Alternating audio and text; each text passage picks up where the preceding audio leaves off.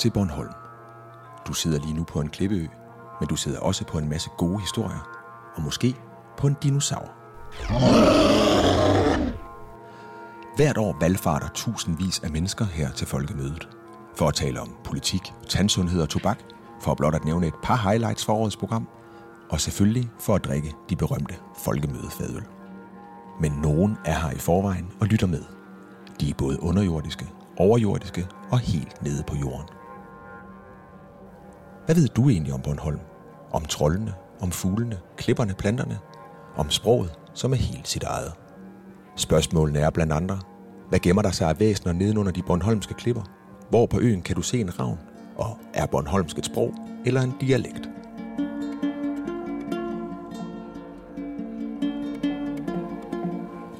Velkommen til Tankelyn. Velkommen til Bornholm. Jeg hedder Mikkel Andreas Bæk, og du lytter til en liveudgave af Københavns Universitets podcast om hele verden og om verdenerne i den. I dag en Bornholm special. Du har måske været til folkemøde på Bornholm før, men ved du egentlig noget om den ø, du er på? Lytter du med her de næste tre kvarters tid, kan du høre om de underjordiske væsener, om urter til giftmor, og ikke mindst kan du få at vide, hvad en jylkat er. Det sidste ved Bornholmer og sprogforsker på Københavns Universitet, Alex Bib Kelsen. Tankelyns David Peppe Birk sidder klar med ham på scenen.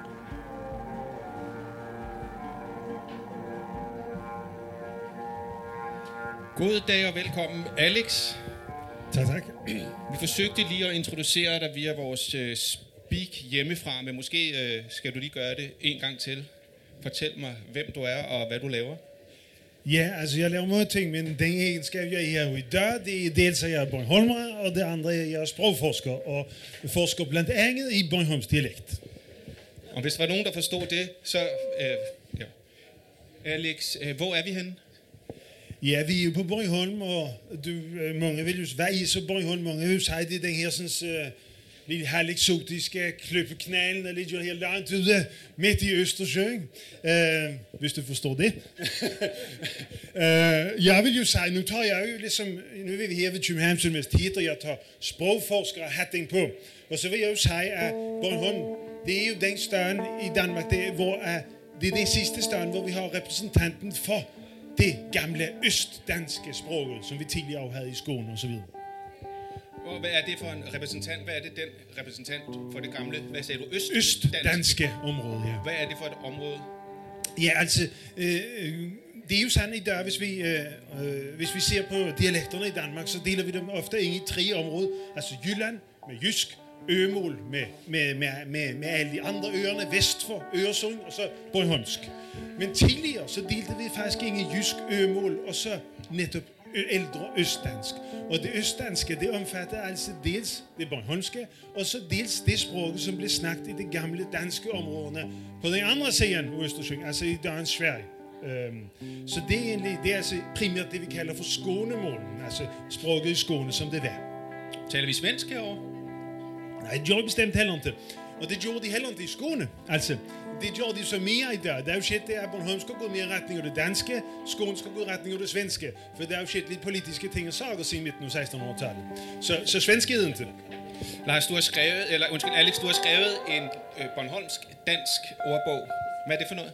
Altså, det har jeg sådan til nu. Det vil jeg gerne have gjort helt færdigt med. Jeg erbjuder på en Bornholmsk dansk ordbog. Det er et videnskabeligt ordbogsprojekt. Og det er, sådan et, det er jo sådan et øh, universitetsprojekt, som jeg har genoptaget, som har ligget i dværle i mange, mange år.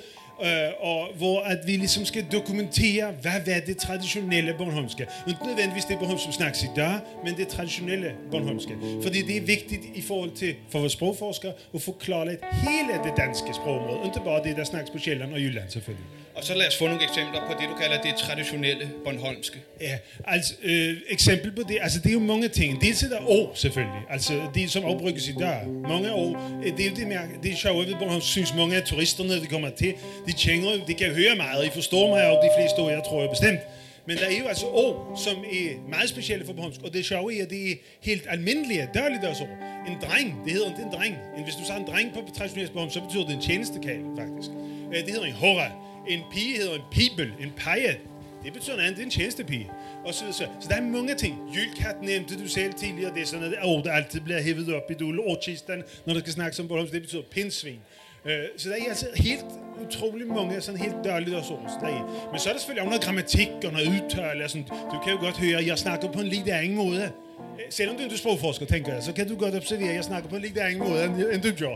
Jeg kan observere, at du taler på en lidt anden måde end for en halv time siden, da vi mødtes øh, herude rigtigt, foran og ja. talte sammen, hvor jeg havde langt lettere ved at forstå, øh, hvad du øh, sagde. Øh, er, det, øh, er det noget, du gør med vilje? Altså, det var jo faktisk sådan, at du, vi snak, du ringte mig op på sporet, om uh, du havde fået mig på Københavns Universitet hjemmeside, at du skulle nævne om Bornholmsk og Bornholms sprog. Og så, så sagde vi skal snakke lidt om Bornholmsk, og vi skal have noget tema der og der. Så sagde jeg, er det sådan en pointe egentlig, at, at jeg snakker Bornholmsk til dig? Altså, og så kunne jeg jo godt høre, jeg så dig jo ikke, men jeg kunne jo høre på dig, at du virkede sådan lidt halvnervøs der i telefonen, fordi kunne jeg nu forstå det? Du var vokset på Nørrebro, har jeg forstået. Inte? Ja.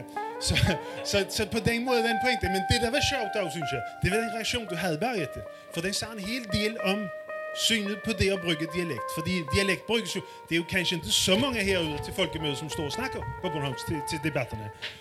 Du sagde nemlig, øh, ja, ved du hvad, det er sgu i orden. Altså, du sagde det på en anden måde, men det er sgu i orden, at du snakker på Holms, fordi det her, det må godt være lidt loose, lidt uformelt og lidt sjovt. Og det er jo faktisk ret interessant, fordi ja, hvornår er det, vi forbinder, når andre snakker med dialekt? Ja, det er netop, når det er sådan lidt uformelt og lidt sjovt.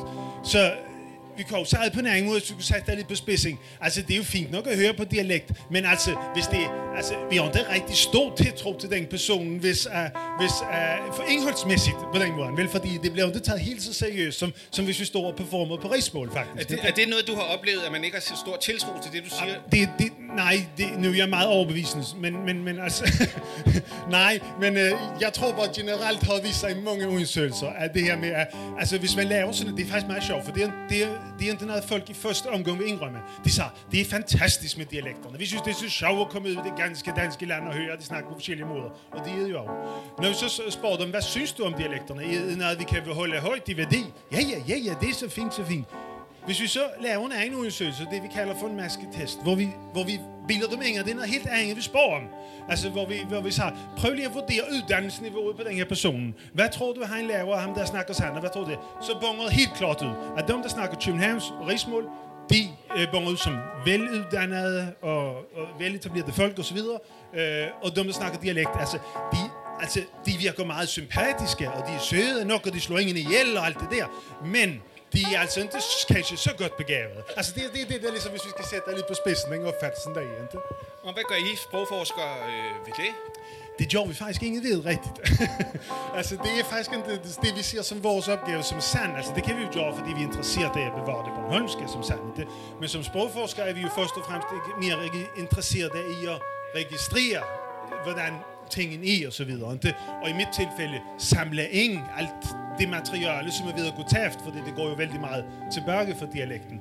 Det er der sådan sprogagitatoriske, eller hvad skal jeg sige, det, det er ikke noget, altså jeg synes, det ville være fantastisk, hvis alle de unge på Bornholm snakker Bornholmsk. Bare fordi jeg bare som sprogforsker er interesseret i sproglig variation og synes, det er sjovt. Det stopper da lige. Gør de unge på Bornholm ikke det? Altså, det gjorde de i en meget øh, udpræget grad. Nej, det vil jeg være ærlig at sige. Da jeg flyttede fra Bornholm i midten af 90'erne cirka, der var det sådan, at der var helt almindeligt altså, at snakke Bornholmsk. Altså. Og vi kunne også slå over jo og snakke rigsmål. Eh, og når jeg er i København i dag, snakker jeg jo heller ikke sådan, som jeg snakker med dig nu. Men, men altså, det er, det, den situationen har ændret sig helt kolossalt de sidste 10-20 år. Hvorfor? Der er flere grunde, tror jeg. Altså, der er især to ting, der vi har pege på, tror jeg. Og det første, øh, det er, at der på Bornholm, i modsætning til mange andre stærke dialektområder ude i Danmark, er en utrolig kraftig orientering imod København. Vi ved godt, alle Bornholmer og unge, at vi skal til København for at studere og for at læse. Det er en ting. Og så er der noget andet, tror jeg, som spiller mindst lige så stor rolle, og det er kanskje dem i kombination som gør. Og det er altså, at på Bornholm, der har vi blevet kaldt sammen med sønderjyderne for Danmarksmestre i det, sprogforskerne kalder for code switching. Altså det at kunne switche, skifte mellem to forskellige sprog eller sprogvarianter. Ligesom man kan skifte helt mellem dansk og engelsk, kan vi skifte mellem rigsmål og bornholmsk. Det er jo også sjovt, at Bornholmer sagde, vi skifter ikke mellem rigsmål og bornholmsk, vi skifter mellem bornholmsk og dansk. Og det er vist interessant, for det tror jeg ikke, der findes andre steder i Danmark, at man snakker om på den måde. Altså. Men den kombination der, er, altså, at folk, de, har jo hele, de unge har jo hele tiden kunnet snakke rigsmål i den københavnske formen.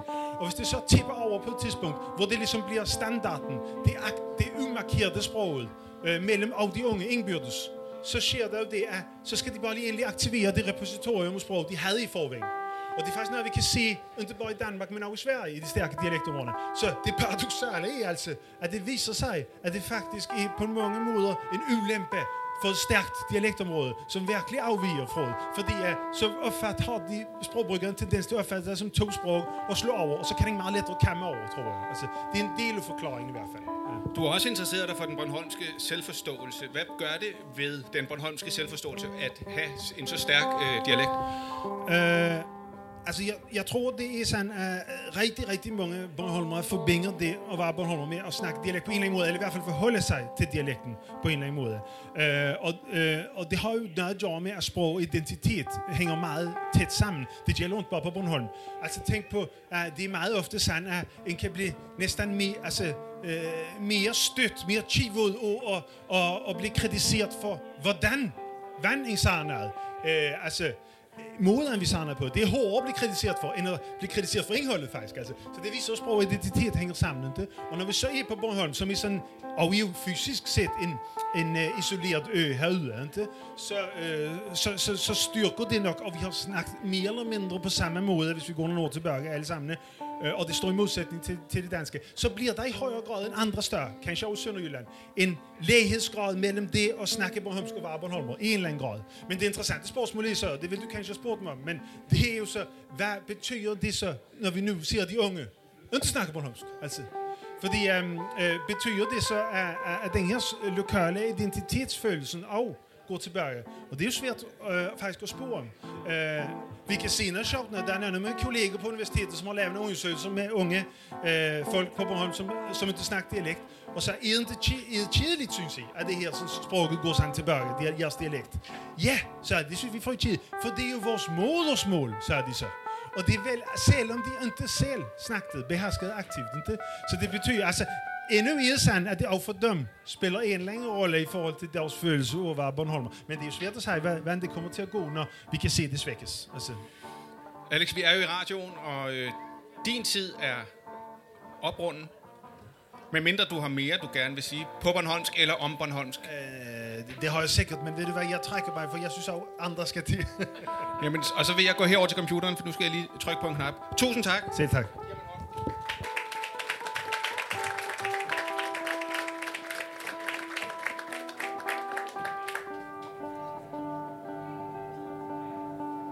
Du har garanteret hørt om Krøllebølle, men han er langt fra den eneste trold her på øen. Der er også hans mor Boba Sina og hans far Boba Rekus, og men de alle tre overvejende ses i turistbutikkerne. Der er også en hel hær af underjordiske væsener ifølge de bornholmske savn og folkeminder. Og ved du overhovedet, hvem slatten Langpat er? Det gør antropolog, folkemindeforsker og Bornholmer Lars Kofod Rømer fra Københavns Universitet.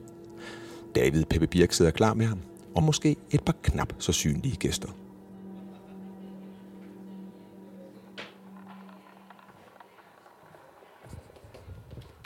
Oj. Lars Rømer, velkommen. Fortæl, hvem du er. Jamen, øh, jeg er Bornholmer, og hedder Lars Christian Kofod Rømer. Lidt højere. Er den tændt? Nøding tændt. Det er bedre, var. Ja. Nå, men jeg hedder, forfra. ja. jeg hedder Lars, Lars Christian Kofod Rømer i Bornholmer, og snakker kanskje en, en vassens grøn dårligere Bornholmsk end Alex, men jeg skal prøve en, en bid af i hvert fald. Vi hørte lige her i speaken, der introducerede dig, at vi ikke er alene, og det handler ikke om alle de her mennesker, vi er sammen med, men hvad er det, det handler om?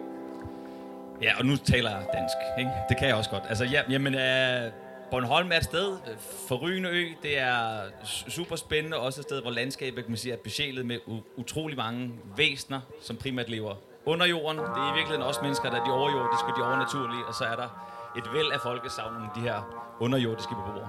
Fortæl om de underjordiske. Hvem er de? Jamen det er væsner, nogle gange små, nogle gange store, nogle gange på hest, nogle gange flot udrustet, men, men typisk et uh, væsner, der ligesom også lever. Der er de mænd, koner, børn, de øh, dyrker jorden, har heste, spiser, spiser brød, pølser, drikker øl, og så, så lever de bare i en skjult tilværelse i gravhøjene primært. Hvordan ser de ud? De ligner du og mig. Altså, de, de fleste historier, der er der egentlig ikke rigtig nogen synlig forskel mellem et, et, et, et, rigtigt menneske og så et, et underjordisk væsen. Så det du siger, Lars, er, at der herude i naturen, nede i undergrunden, bor et andet folk end os mennesker. Og så vil jeg lige sige, du er Ph.D.-forsker på Københavns Universitet. Og bliver kaldt ude i verden Krøllebølle Ph.D.'en, eller... Eller hvad er det historien om Nå, det? det, det er rigtigt. Altså, jamen, jeg har, jeg har skrevet en Ph.D. om Bornholm, hvor jeg har taget afsæt i Bornholmske Folkesavn og prøvet at undersøge, jamen, hvad er det, hvis vi skal tage det her med et stykke Danmark alvorligt. Prøv at se på, for jeg er antropolog. Altså, så det er en Ph.D. i antropologi, og antropologer har jo typisk set rejst øh, langt væk i verden for at blive klogere på, hvad, hvad andre kulturer er for noget. Det man så har gjort, kan man sige, i en moderne vestlig forstand typisk, der, har vi, der er vi lidt mere interesseret i, i steder og mere i, i tematikker. Så når vi taler om Danmark, jamen så Danmark er jo et lille land, det er så småt, og der har været en, en lang politisk bevægelse i forhold til, at, at faktisk lige meget, hvor man bor, ikke? og vi kunne bo alle steder. Og der har jeg været super interesseret i at finde ud af, jamen hvis vi nu skulle kigge på Bornholm, også det sted jeg selv er fra, og prøve at gå til det som en antropolog, studere kan man sige, folket, landskabet, menneskene, hvad er det så egentlig for et sted? Og det, det har jeg så skrevet en PhD omkring, hvor jeg har taget afsæt i, i folkesavn og de underjordiske, for på en eller anden måde at blive, blive klogere på, hvad er Bornholm, og især det her landskabet, vi bor i. Fordi turistmæssigt, så, så vi kender alle sammen fortælling om, hvordan Bornholm har en skøn natur. Der er klipperne, der er stranden, der er, der er skovene, og, og det er sådan, på en eller anden måde et, et skønt landskab. Men hvad vil det egentlig sige i praksis for folk? Og der er det altså, at de her vil sige, underjordiske, i min optik, har en anden historie. Der er en anden fortælling. Der er et underjordisk og mere skjult Bornholm, som netop ikke er krøllebølle og turistversionen, hvor det handler om at skulle brande Bornholm udadtil, men med langt højere grad handler om, hvad vil det sige at bo her og have en relation til et landskab i, et, i en moderne kontekst. Og så du som øh, antropolog og har lavet feltarbejde, da du skulle skrive din Krøllebølle Ph.D. Hvordan lavede du det feltarbejde? Jamen, jeg, jeg startede sådan, altså det fede ved folkesavn, kan man sige. Der er, der er folkeeventyr, som, eller klassiske eventyr, som, som sådan helt karikeret handler om en, en gang for længe siden i et land langt, langt væk, der boede der en prins og en prinsesse, som, øh, så skete der et eller andet. De mødte måske en trold, eller en heks, eller et eller andet, og så til sidst ender de med at leve lykkeligt til deres dages ende. Ikke? Der er folkesavn dybest set super kedelig, øh, meget korte, der er ingen historie, men til gengæld så er det, så er det en, en, ja, en dreng eller en kal fra, fra Knar, går i Ipskov, som er ude og, og pløjer mærken, og så, så, så gik han forbi en gravhøj, og så en, øh, en, en bagspar, og så en, en bagsbad øh, til at putte brød ind i ovnen med, og så kan man sige, så, så kan duften dufte, nyt nu det bare et brød, og så, så fikser han den der bagspade, for den er gået i stykker underjordiske. Det er en af de ting, de ikke kan. De er ikke så gode til stål og jern og sådan noget. Det er farligt for dem. Øh, så han fikser spaden øh, og kommer tilbage senere, og så får han lidt øh, godt øl og brød som tak for hjælpen fra de underjordiske. Og det er, kan man sige, der kan man faktisk tage folkesavnene, og det handler om rigtige mennesker og rigtige steder, og du kan gå ud i landskabet og faktisk genbesøge det sted.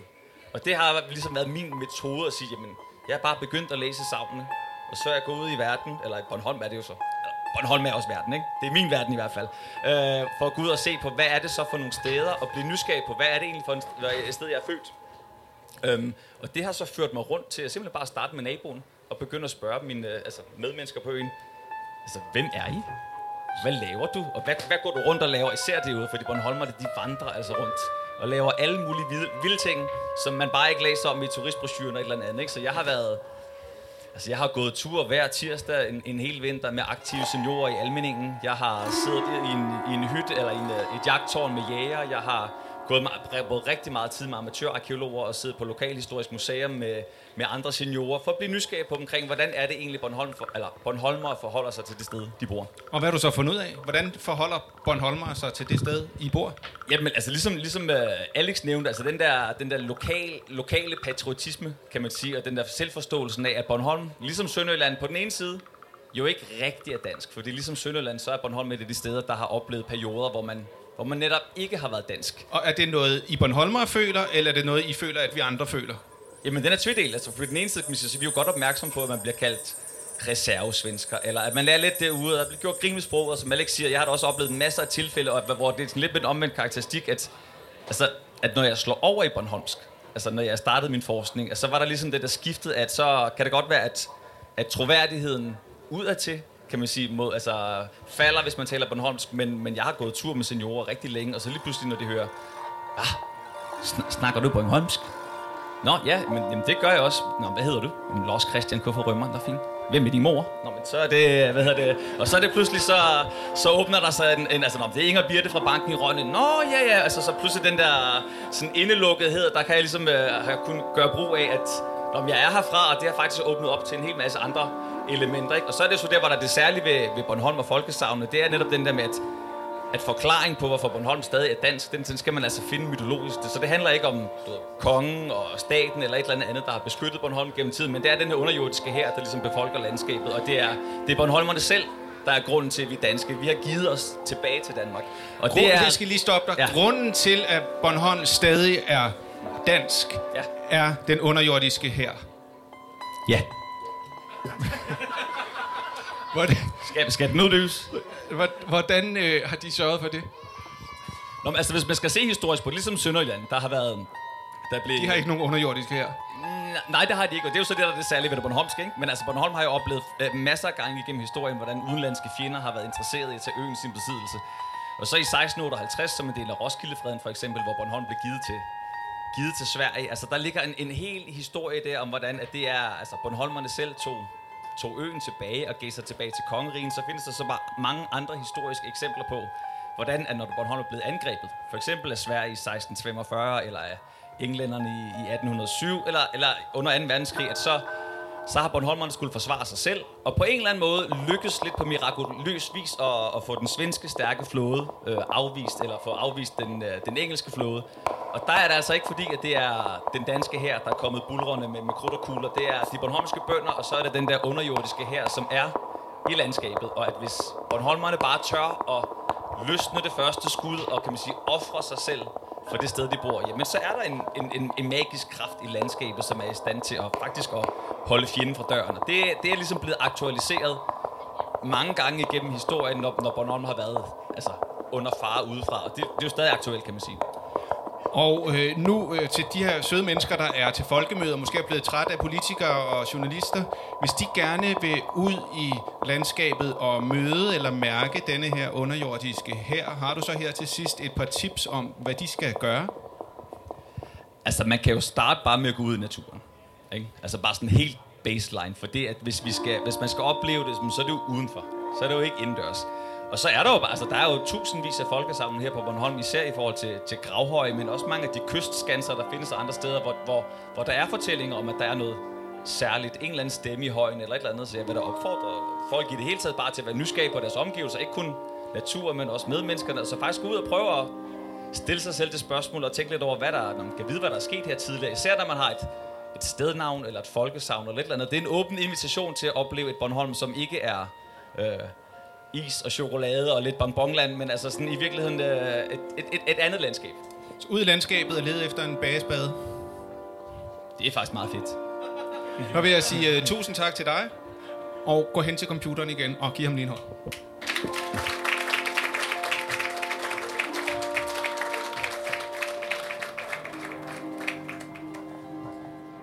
Der er ikke bare tankevækkende og måske lidt uhyggelige væsener under jorden her på øen.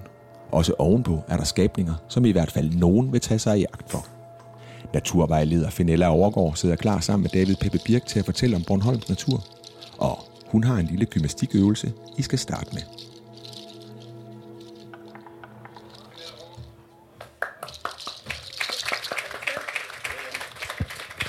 Ja, jeg kunne godt tænke mig, at vi lige starter med at tage højre ben frem.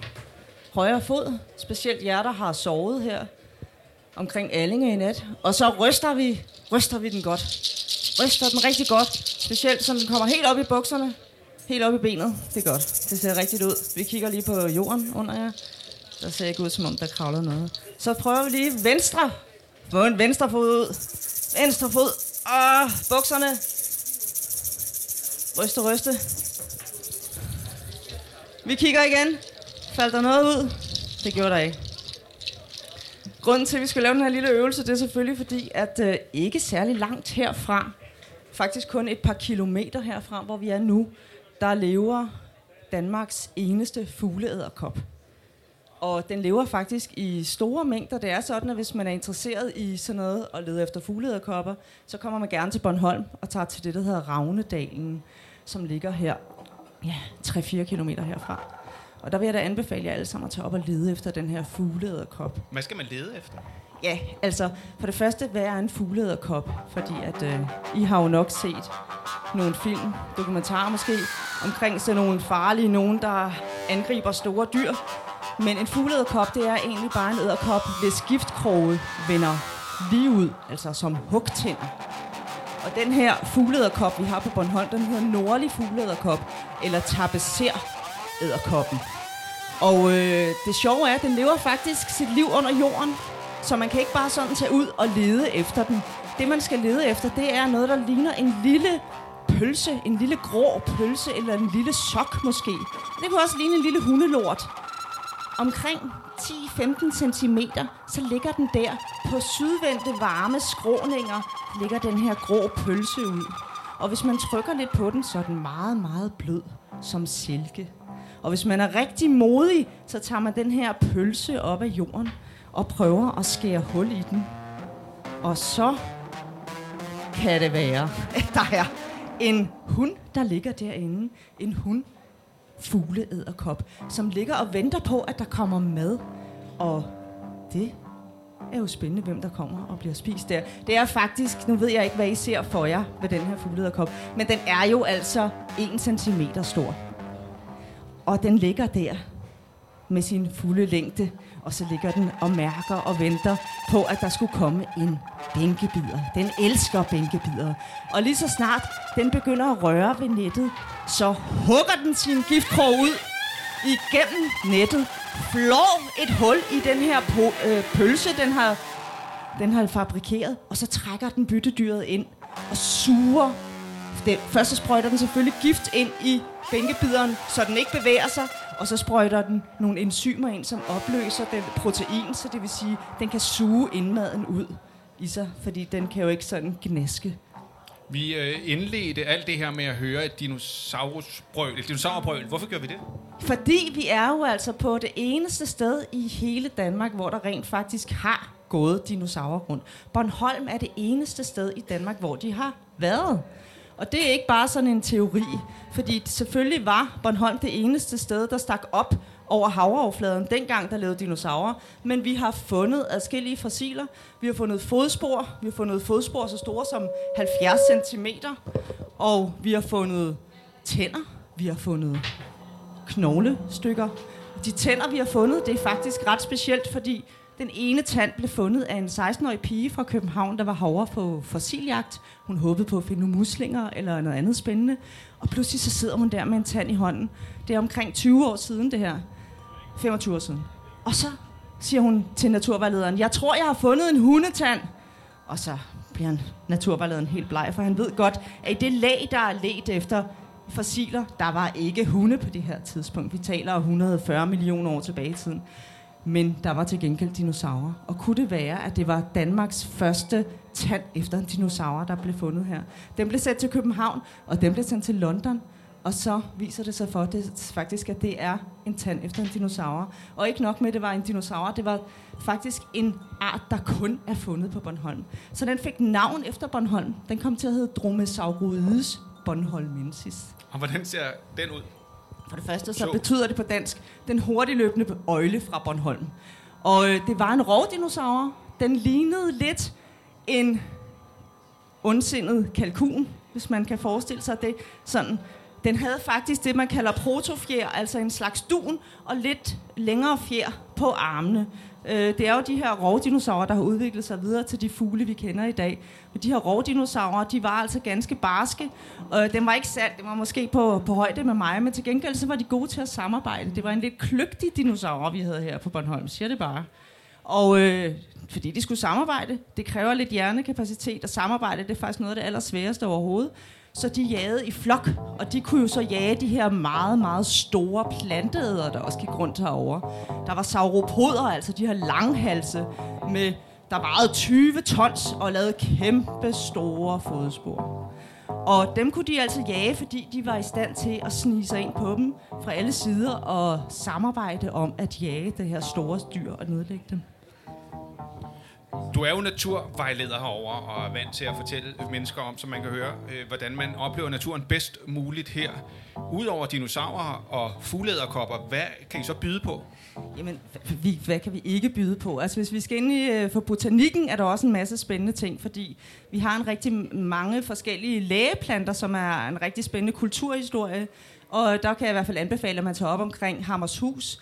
Øh, I det hele taget omkring øh, gamle bebyggelser, og øh, specielt omkring sådan noget som borge, klosterborge, steder ved gamle kirker, der har man gerne haft en samling af forskellige lægeplanter, som jo er blevet indført i middelalderen, hvor øh, munkene kom op med de her lægeplanter, som de havde lært om i middelalderen og var blevet rigtig kløgtige omkring, og de skulle selvfølgelig plantes ude omkring de her gårde i urtegårdene og i kålgårdene og omkring borgen på Hammershus selvfølgelig. Og dem finder vi jo stadigvæk spor efter nu. Det er det, vi kalder reliktplanter, eller fortidsminder. Levende fortidsminder er det faktisk. Øh, en af de planter er rigtig spændende, fordi det er sådan en, der har frø, der kan overleve i jorden i 500 år. Det vil sige, efter 500 år, hvis jorden bliver forstyrret, den får lidt lys, pludselig så spiger den frem igen. Den hedder bulmeurt. Og bulmeurt er en af vores allerdødeligste giftige planter i Danmark. Den er meget, meget smuk. Den har sådan nogle store gule blomster med, med et lilla sådan dyb og øh, meget dragende og fantastisk at se på. Øh, når den øh, er færdig med at blomstre, så laver den sådan en masse skåle, krukker nærmest, med et lille låg på. Og hvis man åbner det låg, så er det altså fyldt med dødeligt giftige frø. Og det er sådan, at øh, hvis man tømmer sådan et bære, så er det altså nok til at ende ens liv. Og de har været brugt i middel, øh, middelalderen, både til at brygge øl, så det virkede ekstra beroligende, men selvfølgelig også, hvis man nu skulle have hævet en tand ud, eller brækket et ben på plads, eller et eller andet, så har det også været smart. De har også haft øh, en hallucinogen virkning, eller det har den, så det er også en plante, man kunne bruge til at lave flyvesalver, hvis man var interesseret i at få nogle visioner, så har det altså også været en af de her planter, ligesom andre inde i den familie, der hedder natskyggefamilien, man kunne bruge til det. Så nu har Lars Kofod Rømer jo allerede øh, anvist de her øh, søde mennesker om, hvordan man skal ud i naturen og lede efter basbader og de underjordiske. Når de nu er derude, hvad er det så ellers, de skal kigge efter, hvis de gerne vil det, du lige beskrev øh, med denne her lille bulmeurt? Hvis de skal op og finde bulmeurt, så skal man jo tage til Hammershus. Men jeg vil også synes, at man skulle tage et smut øh, til en af vores smukke øh, sprækkedale, som jo er det, der gør Bornholm helt specielt. Vi står jo på grundfjellet, vi står jo på klipperne, så det eneste sted i Danmark, hvor vi kan stå på 1700 millioner år gammel grundfjeld.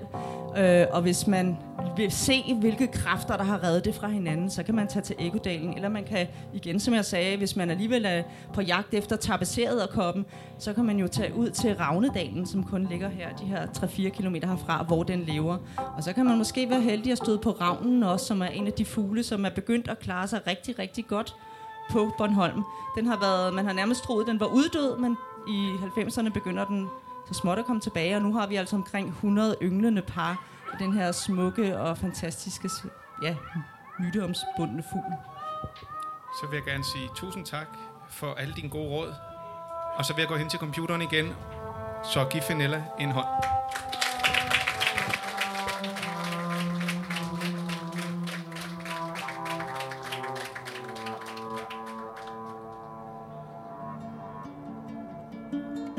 Trolde, flabbertas og en bulmurt. Der er masser af ting at udforske på Bornholm, ud over djøffernes stammedans, NGO'ernes specielle livsformer og politikernes til tider mystiske ritualer. Gå nu ud og oplev det hele på folkemødet, og måske på resten af øen bagefter. Du har lyttet til Tankelyn, Københavns Universitets podcast om verden og om verdenerne i den. I dag om Bornholm. Tak til gæsterne her på scenen, Lars Kofod Rømer, Alex Beat Kjeldsen og Finella Overgaard, for at gøre os klogere på Klippeøen. Mit navn er Mikkel Andreas Bæk. Intervieweren på scenen hedder David Peppe Birk. Cellisten hedder Line Felding. Og vi er sammen med Københavns Universitet tilrettelagt denne liveudgave af Tankelyn. Tak fordi du lyttede med. Hav et godt folkemøde.